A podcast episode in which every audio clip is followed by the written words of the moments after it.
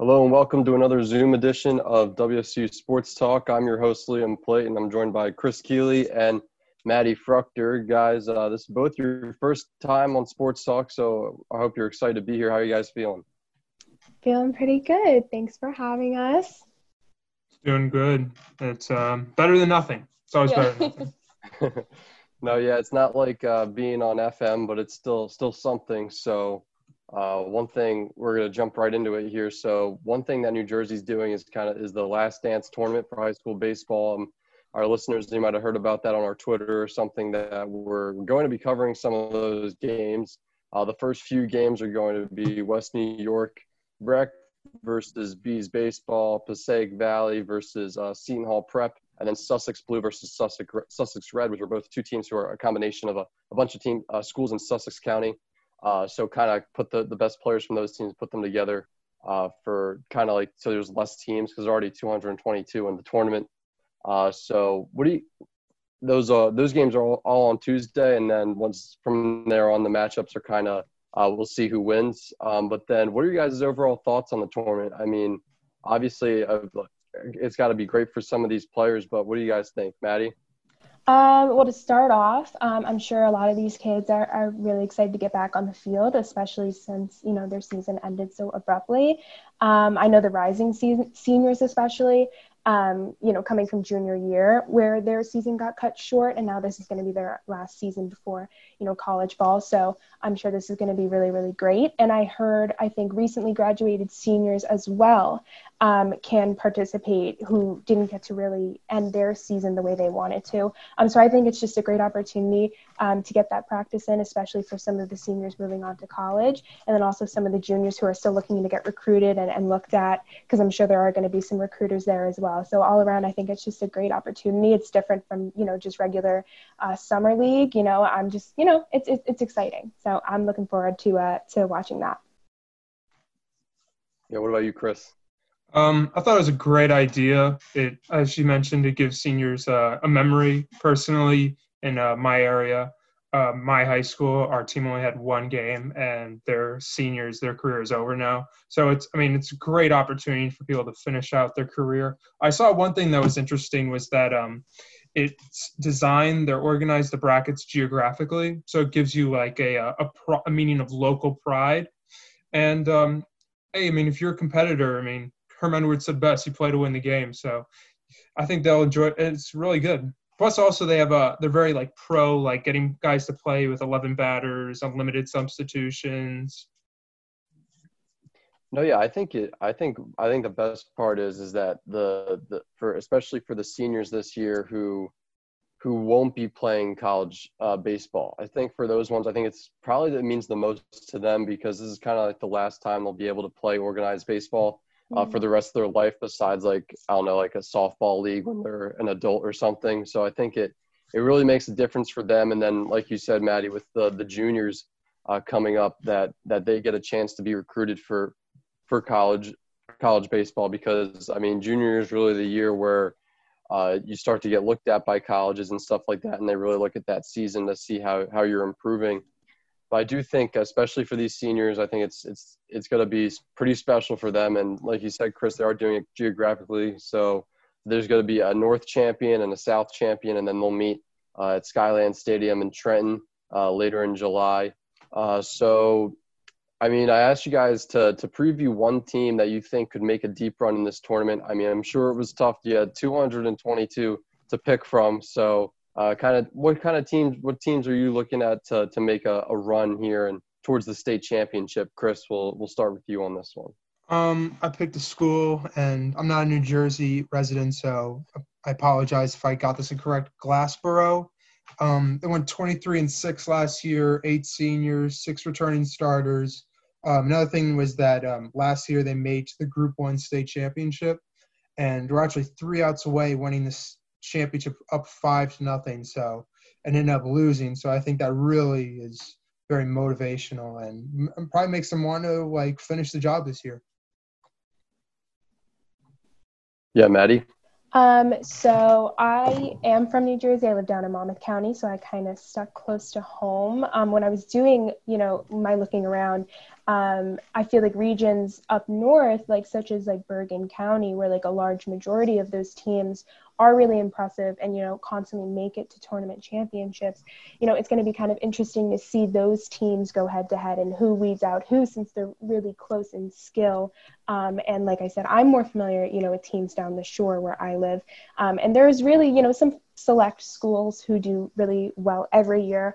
Um, so i'd say some schools like wall um, and red bank catholic two of which i'm familiar with who are you know consistently good you know, year after year, um, always hold, you know, division titles. And I feel like they have a greater chance of, of getting further earlier in the tournament than some of the more closely um, knit competitive teams from northern jersey and, and, other obviously regions of new jersey. So those two i'm, I'm excited to, to keep my eye on mostly because you know i am from the area. Uh, but yeah i'm looking forward to, to watching them and i hope they get really really far yeah and uh, chris going back to you the Glassboro was a team that really stuck out to me. I mean, I read kind of the summary of how they lost that state championship. They had a five-run lead in the last inning, and then they blew it, and they ended up losing by by by three runs. So I just can't imagine how heartbreaking that was uh, for that team. And now they have eight eight seniors coming back and and six starters returning. So I definitely think that they're going to be out for blood in this tournament. Kind of want to win that championship. I I saw I read an interview with their coach where um, he talked to NJ uh, Advance Media where he said that when their first few practices in the spring that they they looked at uh, they looked like a, special team that they could make a run at the state championship and then of course uh, the pandemic uh, striked and that the, their season got cut short but now they're getting another chance to, to redeem themselves from that, that 2019 state championship. But all teams to look out for Glassboro uh, Red Bank Catholic and, Wall as well I mean all, all great picks uh, by you guys. I think it'll be fun uh, to watch this, especially. I don't know. I, I I think it's just fun to have some kind of sports back, uh, and that you can go watch uh, in some capacity. But it'll be interesting to see. Don't forget for our for our listeners out there. Don't forget to to listen to WSU.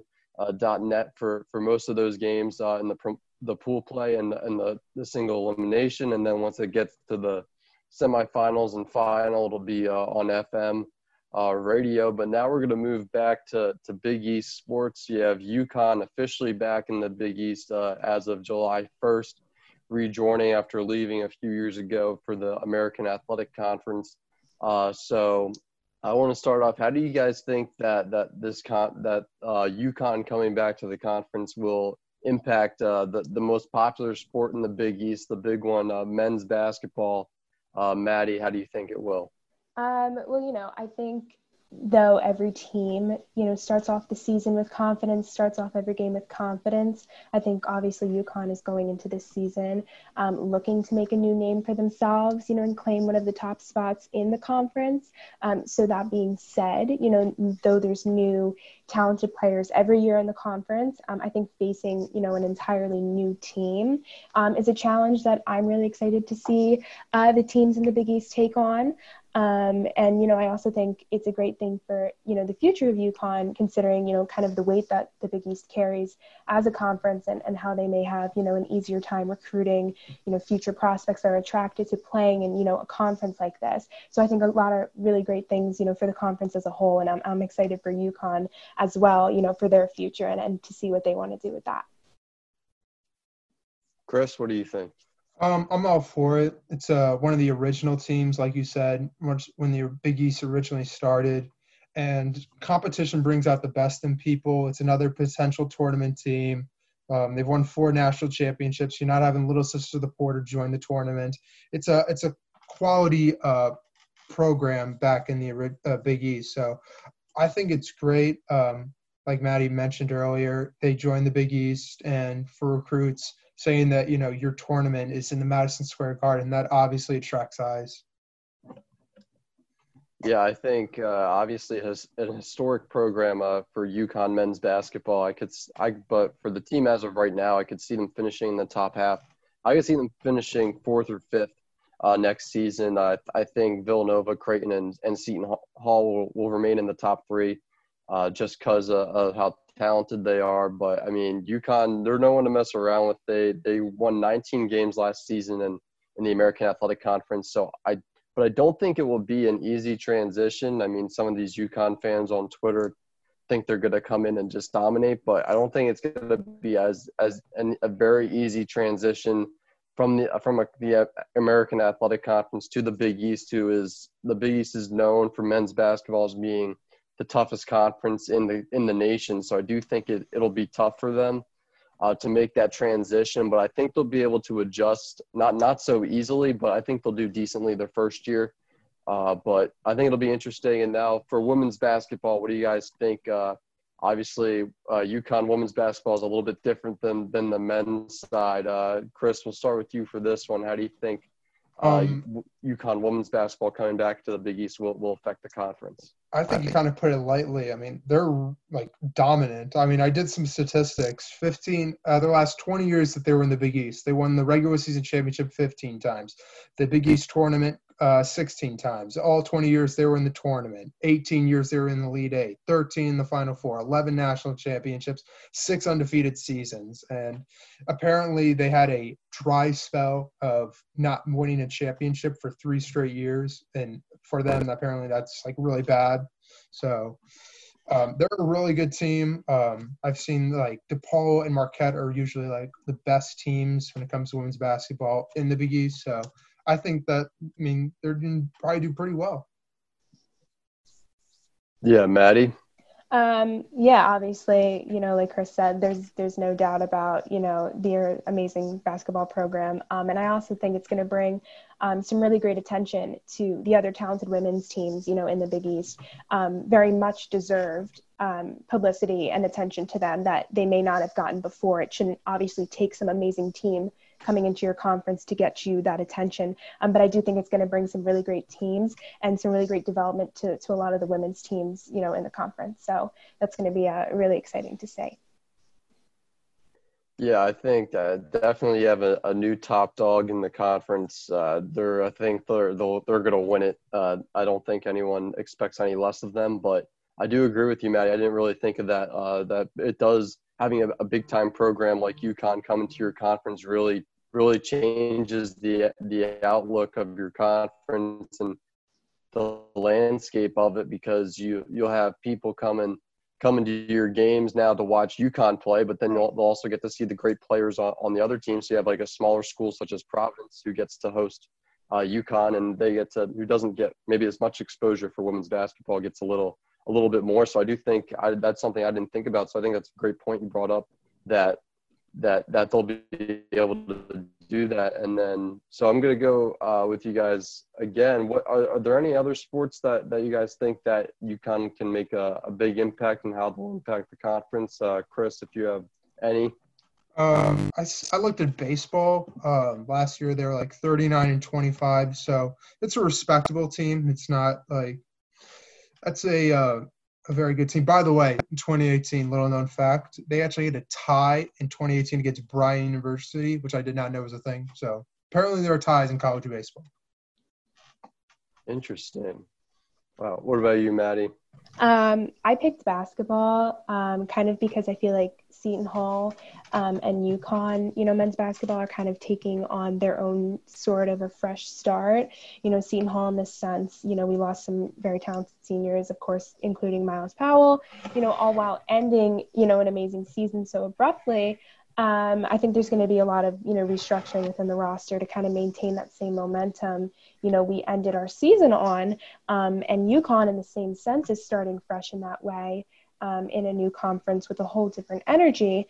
Um, you know, like you said before, the Big East hovering at the top of the rankings throughout last season. Um, so it's definitely going to be, you know, a change of pace for UConn as well as Seton Hall. So it's going to be really interesting to see how they both handle those changes in their own, you know, separate ways. Yeah, I definitely do think it, it'll be an interesting season for, for both Seton Hall and UConn uh, for men's basketball. Both, like you said, with fresh starts, and then baseball. It looks like uh, uh, UConn does does. I mean, anything can happen with them in baseball. It looks like they tied a game with Bryant, so maybe we'll see another tie here in in Big East baseball uh, next spring in the spring of 2021. But uh, just a general thing, what do you think adding UConn back to the conference? Will do for the culture? Do you think it, it will help it, or do you think it will hinder it? um, maybe hindering it because of it is not a Catholic school, and all, all the schools in, in the Big East are Catholic as of right now, except for UConn. So, I mean, Maddie, what do you think? I hadn't even thought of that at that point. I mean, I don't think it'll be a hindrance at all. You know, I think it'll definitely be more competitive. Um, like Chris said before, you have, you know, the Big East Championship um, at MSG, which is, you know, we've heard from, you know, our players at Seton Hall is, is just like an amazing experience. Um, so I would expect, you know, nothing but, you know, aggressive playing from UConn to, to get to that point. Um, so I think it'll just make the, conference even stronger um, and you know maybe even bring up some old and, and new you know rivalries again. So uh, i don't think it'll be a hindrance. I think it'll it'll add definitely uh, a lot more to the conference. Chris what about you? Uh, that was an interesting point. That it would be the only catholic school but um, they were in the big east for over 30 years. Um, i don't think there will be any problems concerning that and it's it'll be better competition um, it'll be an you'll be increasing the the field um, particularly for the tournament. It'll be a it'll be an extra game which i think no fan is going to be against that. I mean that seems more interesting. So i think it'll be overall a great experience and if, hey if when we're playing them we're probably going to play them twice. You beat them it's a respectable team. If you lose them it's a respectable team as well so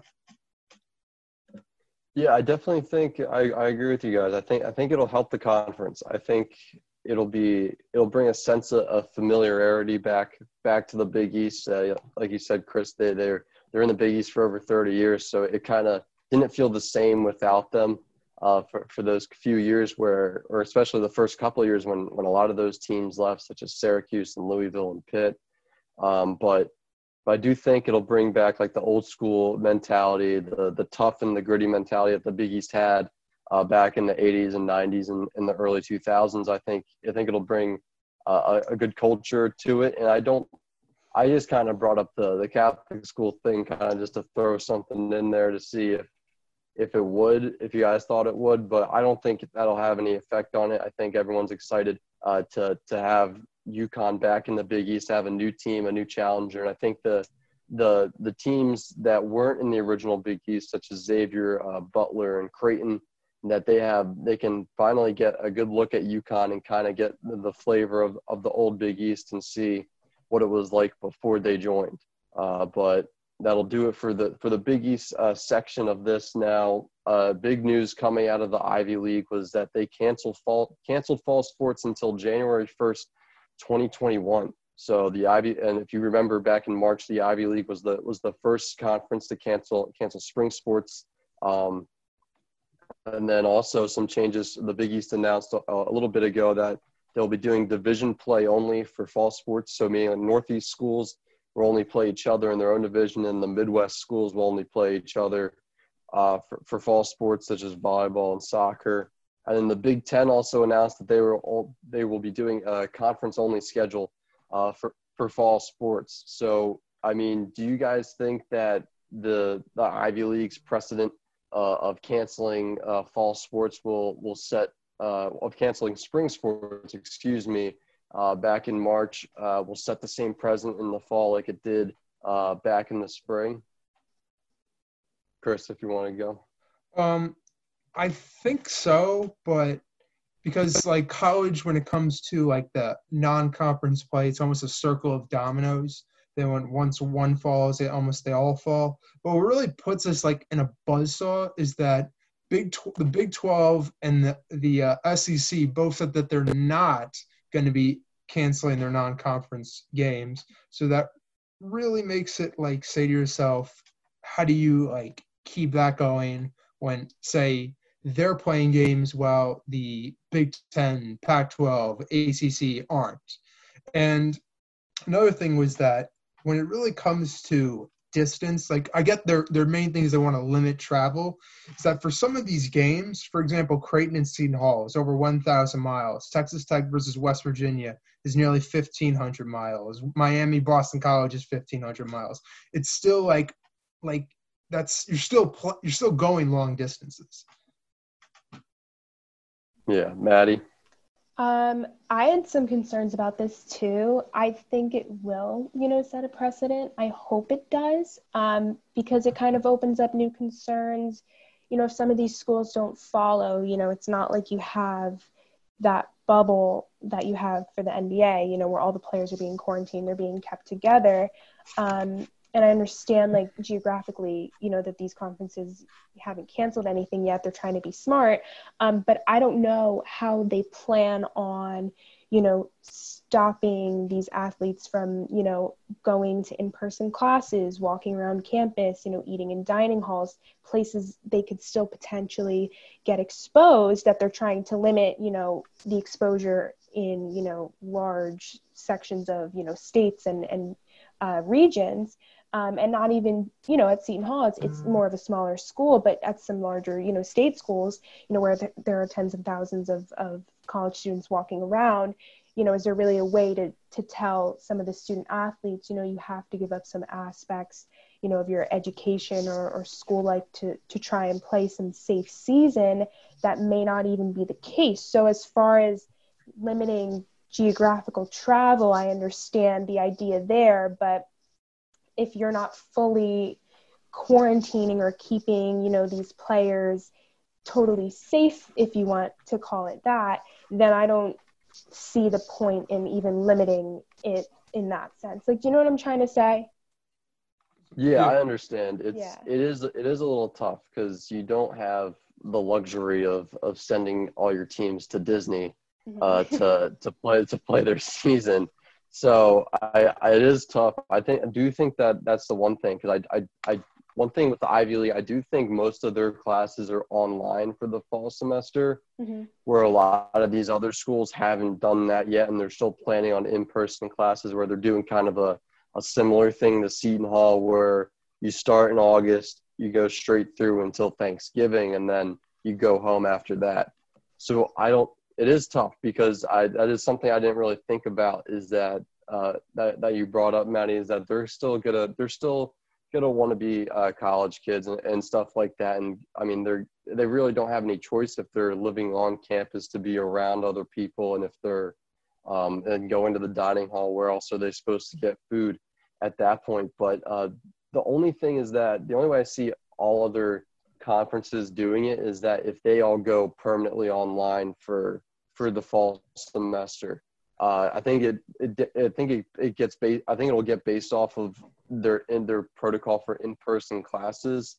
I mean, which I mean, I would hate to see uh, us go online again for, for classes because that was extremely tough. Mm-hmm. Uh, to and, and, it's a lot better to learn in person. But I don't know. Uh, but I could see it happening where where the the Ivy League set the pre- sets it again and everyone follows that. I think they'll. I could see. I, I honestly could see it happening where they get like get to sep- like the end of September into conference, like the doing the conference only uh, thing and the conference only games and stuff like that, and then they they get so many cases and they're like, all right, we have to call the season, like we can't do it anymore, and then everyone gets sent home uh, uh, once again uh, from school. So I do I think that's a that could be a possibility, but I do remember seeing that the the Big East uh, commissioner said that if there are no in-person classes uh, next semester, that the the Big East will will not have fall sports.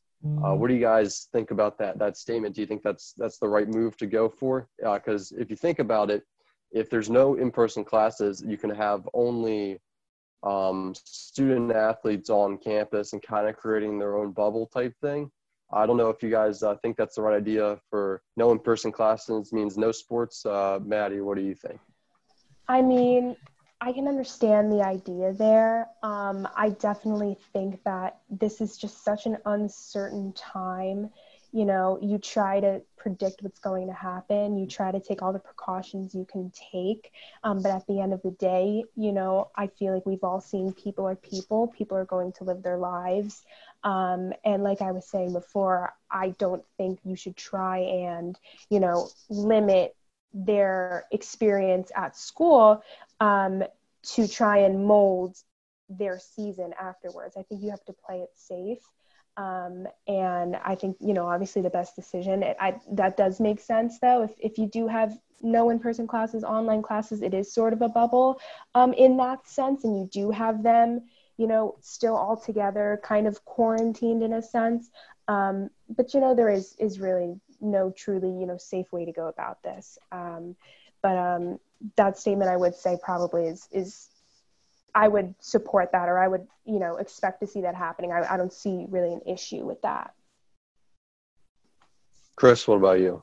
Um, it's tough to say because I mean, if you're going to get worried about how college is of the possible transmission of the virus, then I mean, you're going to be riding, you're going to be going into airports. I mean, that's probably the center of where a lot of the virus is transferred. So, I mean, if we're going to be getting like focused on in like the the school part i mean you also got to be looking at like the areas of transportation and those are probably the biggest centers of the transferring of the disease so i mean it's kind of hard to say because i mean you almost got to like put these guys like in like bubble wrap almost to like prevent them from getting it no, yeah, it is. It is a very, very tough situation. I mean, I, I think I, I agree with the the commissioner's statement on that, where I think that makes the most sense is that I think if it's if it ends up getting worse, they might just have to take the bullet and and cancel another season. Uh, as it much does as seem, it, it, it does it seem stuck- like that would happen. Yeah. Yeah, as much as it, it stinks to have that again for these these student athletes, but you know, uh, this is unprecedented times. You really can't can't take any risks. Uh, but And I think- but Also, just moving forward, like taking action now will kind of prevent us from having to take more action later. Sorry to interrupt, but like that's just another point. Like, why try and you know although we do have hope, you know, obviously for things to get better, I think it's just you're trying to do what's best for you now and also thinking about the future, you know, your, your future seasons in 2021 and then the fall and, and even past that. No, yeah, that, that that's a great point. Of yeah, feel feel free to interrupt with with good stuff like that. I mean, it's it's that is something you got to think about is how you want this to affect you in the future. Because if we keep if you keep putting it off and off and off, it'll just keep getting worse, and you, you'll never get out of it, kind of thing. Uh, so uh, we'll see what happens with fall, fall sports. As of right now, fall sports are happening in some conferences, not in the Ivy League though. Uh, but for the Big East, they're doing that divisional play where Northeast schools will play each other, and the Midwest schools will, will stay out in the Midwest and they'll play each other there. And that, but moving to an, another uh, section of, of college athletics, uh, I mean, Stanford University recently announced that they'll dis- discontinue 11 sports at the conclusion of the, the upcoming academic year. So the 11 sports include men's and women's fencing, field hockey, lightweight rowing, uh, men's rowing, co-ed, and women's sailing, squash, synchronized swimming, uh, and men's volleyball. The university, uh, in their statement, uh, in their their pro- their ex- explanation online, they said they considered this a last resort, but they said that that Stanford uh, is is could no- Stan- Stanford athletics could no longer support all 36 of their varsity sports while remaining financially stable and and Stanford said that there were 240 student athletes that were affected from the cutting uh, of these sports and also 22 coaches. Uh, the university did say that they will uh, be be honoring the athletic scholarships uh, given to these athletes so they can still continue to attend uh, Stanford. Um, but guys, what are your our, our initial reactions on this, uh, Chris? If you want to start us off. Um, I think it's never good to have to say you're canceling a sport. A lot of these sports are really there's no big league for these people to advance into, and they're mainly Olympic sports. But you said that Stanford University said that they can financially keep these. I I see that as a flat out lie. Now, since 2015, I did I found that there was a 15,000 ticket decline when it came to football and that's really your main sport. That's your big cash cow when it comes to uh, fo- uh, sports in general. So if you do 50,000 50, and you times that like by the third, you do 15, if you do $15,000, 15 of those tickets times $50, that's 4.5 million. You do that for seven games, it's around $32 million lost. Now, Stanford has, I checked this out, almost a 28 billion dollar endowment. Now, thirty-two million dollars. I mean, that's like you're shove, you're just like, you know, hitting your shoulders off with that kind of little money. That isn't really that much to you. So I can't really like agree with them saying that you financially that they can keep those sports going. So Yeah, Maddie, what about you?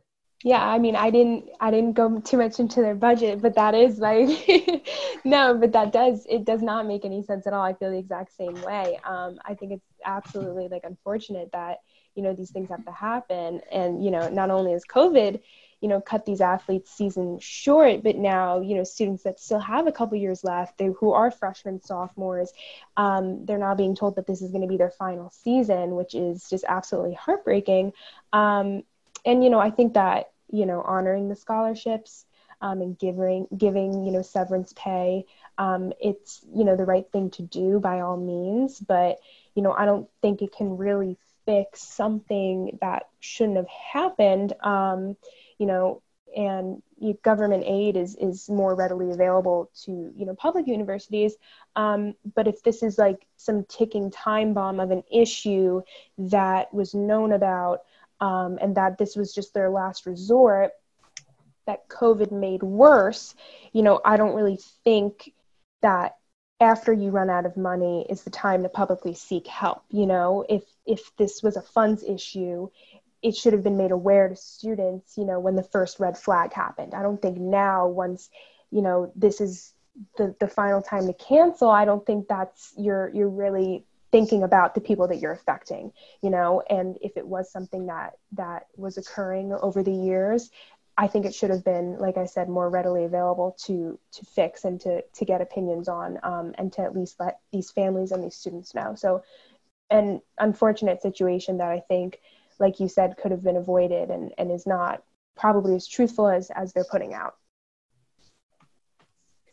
no, yeah, I, I, I feel terrible for, for all these athletes uh, from the 11 of these sports. I mean, you, you work so hard to get to the point to, to get a scholarship to a, a prestigious university such as Stanford. I mean, you got to think uh, as gifted as they are in their sport, they have to be uh, somewhat gifted in the classroom if they're going to be going to Stanford. Uh, but I mean, yeah, I don't know what the details of their budget are or anything, but you got to think that there had to be some kind of way. And then uh, they they also said that this doesn't affect the Title IX uh, rule that they have, where you have to have a certain amount of men's sports and a certain amount of women's sports. But I don't know. You have to think about uh, could have this been uh, dealt with? Could have they could they see this coming before COVID happened? That they kind of set them over the edge and, and stuff like that. But I mean, it it is a tough situation. I'm I mean, one thing I'm glad about is that they're still honoring the scholarships, uh, like you guys both mentioned, and um, but because of course that that I'm sure that's a big reason a lot of those those kids were able to go uh, to Stanford as uh, I'm sure the tuition is, is, is out of budget for a lot of people. But yeah, I feel I feel terrible for all those athletes and uh, especially like you said, uh, Chris, that uh, they're they're not really major sports that are being cut. They're kind of like sub sub varsity sports. But then if you think about some of these sports, this is how you get to the Olympics. Is how you mm-hmm prepare in college, such as uh, fencing, sailing, synchronized swimming, rowing, uh, volleyball. They count to them. Um, they count to those athletes. Yeah. Yeah, I mean it's it, it's really just uh, it's it really is a tough a, a, bad situation for them. It really stinks for, for, these athletes. But I mean, do you guys think that we can expect this from from other universities? I mean, especially smaller schools. You have to think if Stanford's having this kind of financial problem with their athletics. Do you think this could happen at, at, at a smaller school, possibly like maybe, uh, for example, a small school in the Big East that, that they might have to do this? Uh, I mean, Maddie, what do you think?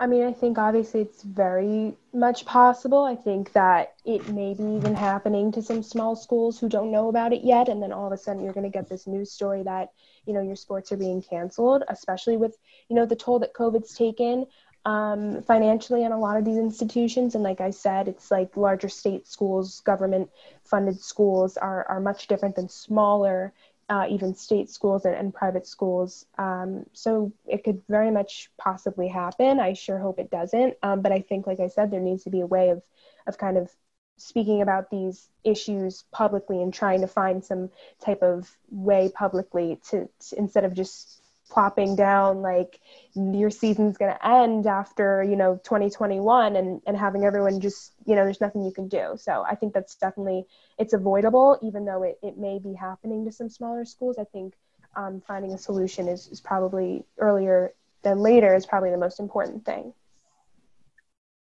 Chris what about you Um, I think it, it does happen to s- smaller schools. The fact that it's not being mentioned is because they're smaller schools. Stanford obviously is one of the titans for academics. Um, however, I don't think it would be that great. I don't think many universities would lose 11 schools, uh, 11 sports because Stanford prior to this they had 36 total sports.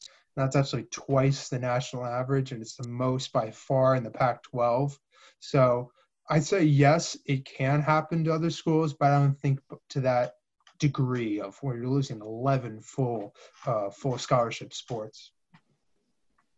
Yeah, I do. I, I, I mean, I wouldn't be surprised if we saw this from some other schools, especially considering the the financial toll that that COVID is taking on some schools, especially with athletics, where you're you're relying on ticket sales and and, and sponsorships and, and stuff like that. Uh, but I mean, I think I mean I want I I hope this doesn't happen to any other ones, but I wouldn't be surprised. I mean, we saw this this I mean this isn't anything new that's happened with with schools. I mean, we saw this uh, a few years ago with Temple where they had to cut. I don't remember the exact number, but this wasn't even during a pandemic. They cut a a, a good amount, a decent amount of their sports where I mean they weren't the the most the most favorited one or making the most money. So, but this was also a time where Temple's football program wasn't where it's at today. Um, so you think could have Temple avoided that if their football program was better like it was today? So you kind of think could have the same thing happened with Stanford if their football program was a bit better, uh, since that is their main sport. If they were playing a bit better and that they were winning and bringing those people in, like you said, Chris, with that that that ticket decrease um, over the over the past year and stuff like that. Um, could that have affected it and that way the success of other sports? So that's that's kind of the thing with is these smaller schools is that you might not have the especially like other some schools where you have one big sport kind of like big east schools where you have basketball that's the big one uh, and then like say you don't have a basketball season uh, does that affect some of these other sports and stuff like that but i think you're you're absolutely right in, in both of you that you kind of this you guys could probably they could probably see this coming a bit earlier where you don't have to end up doing this and end up cutting these sports. But next now moving away from from from college uh, athletics we're going to move to the nba you've seen a lot of social media posts and stuff like that that the the players are are in in orlando at disney. They're getting ready for the season. I mean um, I, I don't know if you guys are NBA fans or not, but what teams are you guys most excited to watch play? I mean, Chris, we'll start with you on this one. Um, I'd pretty much say, well, really every team. I mean, it, sports are coming back, ladies and gentlemen. I mean, it's better than like you know we have nothing on for the past three months. But um, I'd say the Pelicans. Um, prior to the season getting suspended, they seemed like a team that was on the rise and was are very likable with Zion finally joining the team after being out till like February. Yeah, Maddie, what about you? Um, yeah, I mean, I'm just like like you said, excited to watch something. You know what I mean? Um, I've actually been keeping up a lot on social media with some of the players, and it's kind of funny to see um, how differently everyone's kind of been reacting to to being in Florida under the uh, quarantine protocol. Um, and it's funny to see some of the players who have just come out of college and they're mm-hmm. kind of used to, you know, the types of living facilities like living in dorms, like eating at like the calf and stuff like that and the difference in their reactions to like some of like the older players i think it's been it's been kind of interesting and funny um, i'm i'm excited to see the lakers play again i've always been kind of a lakers fan um, it's going to be you know nice to see them hopefully keep their spot uh, up at number one, you know, moving forward. So, but I'm just excited to see, you know, everyone play.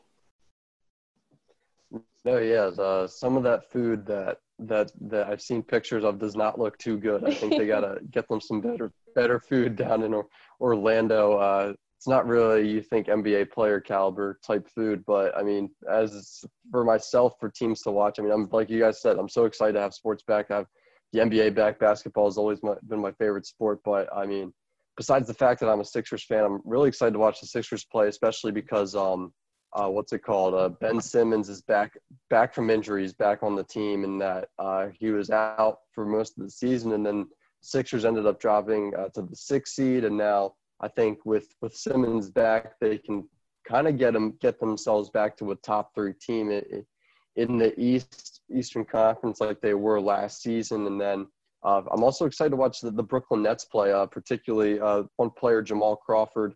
uh, who who hasn't been in, in the league this whole season and finally got it get get is getting an opportunity with the Nets with some players opting out. And I mean, this is a guy who dropped 50 points in his in his last game, played in, in an NBA uniform. So uh, it's kind of mind-boggling to me that he didn't have a contract before this from from any team. But I'm glad he's finally getting his chance uh, to to prove himself. And with the the whole world kind of watching because there's nothing else to watch. I mean, hopefully you can uh, kind of bring the same production. But out of the teams going, that you have the the eight eight playoff teams from the West and then the eight playoff teams from the East. But then the, the NBA kind of made a little lenient, lenient, excuse me, for for the for the teams that were in the playoff hunt but weren't quite uh, in the playoffs. So you have the Wizards in the East, uh, who are the ninth, ninth spot, and then you had the Suns, Pelicans, uh, Kings, and Spurs, all from the West, who who also were very close in the playoff hunt uh, for that last spot with Memphis, but Memphis was kind of had the tiebreaker over all of them. I mean, do you guys expect to see any of these non-playoff teams uh, kind of break the threshold and, and, get to the eighth spot? Uh, Maddie, we'll start with you. Um, kind of like Chris mentioned before, I think it'd be cool uh, to see the Pelicans kind of move up in the ranks. Um, I think everyone, you know, was looking forward to seeing Zion in the league after being injured uh, for so long. Um, and before they put, you know, the league on hold, um, I think that they were really clicking with him. Um, and they are getting back everyone healthy, I believe, which is a plus. Um, so that's obviously a really good thing. Um, so hopefully, uh, the Pelicans, uh, seeing them move up would be pretty cool. Yeah, Chris, what about you? Um, I said I think the the Wizards, although they're several games out from behind the Brooklyn Nets, the fact that all the entire Brooklyn Nets team seems to be dropping like flies, that they could potentially make it. Um, but like Maddie said, I think the Pelicans now, you could say whether or not that this was intentional or not, but the Pelicans only play six out of the eight games that every team plays are against teams that are either eighth seed or out of the playoffs. So you can decide whether or not that is intentional or that was just a coincidence um, on whether or not that happened. So yeah, there has been those rumors about the NBA just kind of expanding it so they could get Zion down to the bubble. But I mean, we obviously know that I mean, Zion would increase the ratings tremendously. So.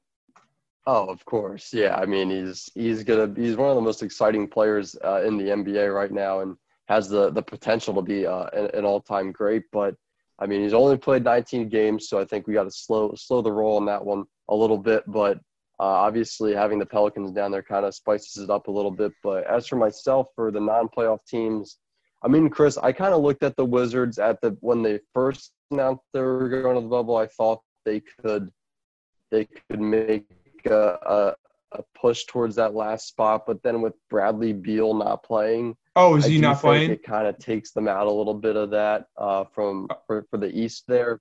Oh, okay. No, I, I, I, did not, I, I didn't know that he was out. Yeah, because he had an okay. injury, but no, yeah, uh, yeah. Obviously, it's always it's hard to keep up with all these these players dropping out and, and such and stuff like that with injuries or if they for their own safety and, and, and such. But uh, for me, I have to agree with you guys. I think the Pelicans they have one of the better young young cores in this league. That with especially getting half the Lakers young players in that Anthony Davis trade, I think that really helped them and that they're they're able to kind of get a young team around uh, they're they're have a young core and able to make a, a kind of make a run. I mean, kind of squeeze into the playoffs there. But I also want to keep an eye out for the Spurs. I mean, they always seem to be there at the end of the year in, in the playoffs. And then you have Gregg Popovich as their coach, probably one of the greatest NBA coaches of all time. I mean, uh, you never know what he has up his sleeve uh, for, for especially for a time like this. You kind of try out some new stuff for stay classic Spurs basketball, move it around, play team basketball and stuff like that. But I mean, the big question is who, who who's going to be in the finals and who's going to win. I mean, Chris, we'll start with you. Who who do you think's gonna gonna be in the finals and, and who takes home the the Larry O'Brien Trophy? Um, I wanted to say the Lakers uh, in the West. I think LeBron is going there with such an attitude of, "Hey, I'm 35," which is remarkable in the first place that he's still playing that well at age 35. But he knows that he doesn't have many more years left potentially that he wants to really like snag uh, his fourth ring here. So I'll say the Lakers in the West, and then I think they'll play. I'll say the Celtics in the East, and I'll say the Lakers will win that in six. A nice little little rivalry matchup for the yeah. finals. Maddie, what do you think?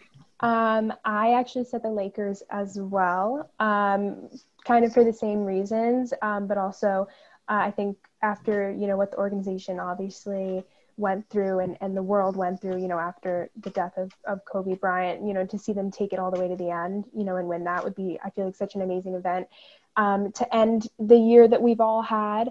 Um, and I think sports fans, you know, regardless of what team you claim, you know, I think would appreciate, you know, a moment like that. Um, and then I think maybe the Raptors are also um, very much contenders for the finals as well. Um, I think they've, you know, done a good job in overcoming the loss of Kawhi to the Clippers. Um, they've been able to hold it down throughout the season, maintain their standing as, as you know, one of the better teams in the league. So um, but I would say, you know, the Lakers to, to take it all.